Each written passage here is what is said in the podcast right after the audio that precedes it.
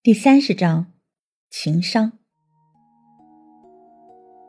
结婚三载，不算在客厅里的那个迷乱之夜，这是两人头一次同床共枕。霍雨桐紧张的睡不着觉，在床上翻来覆去。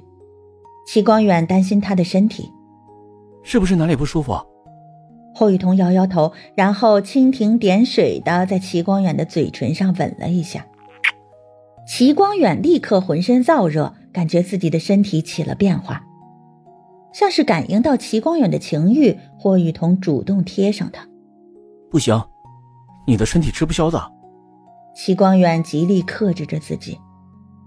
我的身体，我自己清楚。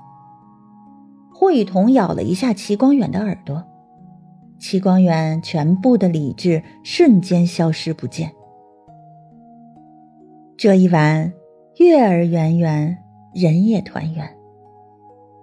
很快，戚光远就意识到霍雨桐那一晚的热情只是回光返照，他的生命力被迅速抽干，像是秋天的花。偶像剧还剩多少集啊？霍雨桐强睁着眼睛问。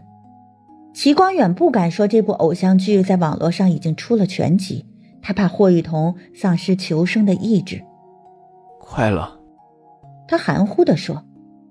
霍雨桐悠悠的叹口气：“男女主怎么还不在一起呀？看得人好心焦。”齐光远强忍眼中的泪意：“在一起也不意味着是结局，婚姻里琐事的事多了。”霍雨桐吃力的牵起齐光远的手：“像我这样才是圆满的结局啊。”至死还有心爱的人在身边陪着。齐光远发起脾气，不许胡说八道。他是真的怕了。霍雨桐的眼底弥漫着一股黑气，再没医学常识的人也知道，霍雨桐已经熬到油尽灯枯了。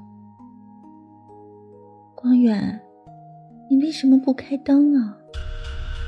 齐光远心中一震。此刻还是下午，完全没有必要开灯。试探性的伸手在霍雨桐的眼前挥了挥，霍雨桐两眼茫然，一点反应都没有。齐光远咬着自己的手指头，无声的哭了。霍雨桐似乎感应到什么，是不是我看不见东西了？齐光远把他抱进怀里，不是天黑了，我懒得去开灯。感觉到齐光远的颤抖，霍雨桐明白了，他不再作声，只是窝在齐光远的怀抱里，享受最后的温存。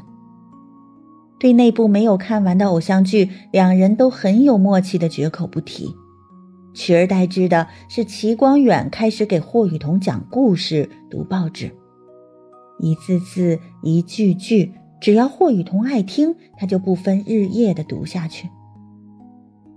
光远。我突然想听歌了。齐光远沉默的扭开黑胶唱片，一首哀婉的粤语歌仿佛穿透他的心声。我想哭，你可不可以暂时别要睡，陪着我，像最初相识。我当时未怕累，但如果但如果说下去，或者傻的我。彼此怎能爱下去？齐光远恐惧的把霍雨桐抱得更紧，这是世界上他最珍视的宝贝。霍雨桐双目紧闭，气息渐渐微弱。齐光远哽咽着说：“雨桐，你可不可以暂时，暂时别要睡？”仿佛从睡梦中惊醒，霍雨桐身子一抖，安抚性的拍了拍齐光远的手。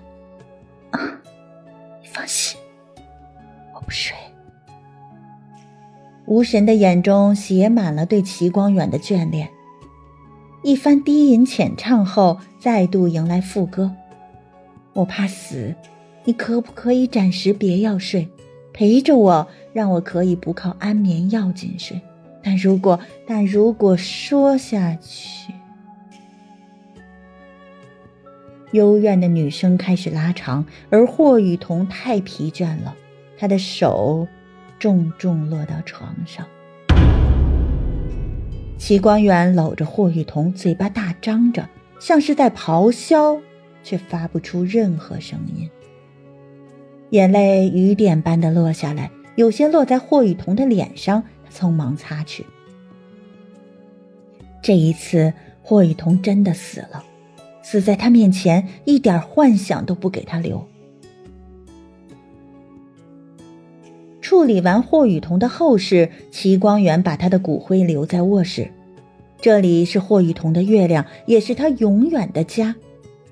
行尸走肉般的生活持续了一天又一天，父母都以为他恢复正常了，公司的各项业务也逐步走入正轨。在世人眼中，他又成了当初那个无所不能的齐总。只有在夜深人静的时候，齐光远对着霍雨桐的骨灰盒暗自垂泪。那时的他是最孤独、最绝望的困兽。世上唯一能解救他的灵药已经去了另一个世界，还有必要留下来吗？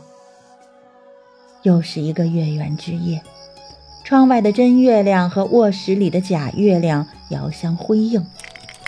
齐光远一粒一粒的往嘴里送着药片，等只剩下一个空药瓶的时候，他开始朝嘴里灌酒。雨桐，就让我最后任性一回。等到了那边，咱俩团聚后，你再督促我戒酒。他喃喃地说。就只喝了半瓶，齐光远的意识开始变得模糊了。他嘴边挂着幸福的微笑，因为今晚这趟旅行是为了去见他最心爱的妻子。酒瓶落在地上，琥珀色的酒水。打湿了地毯。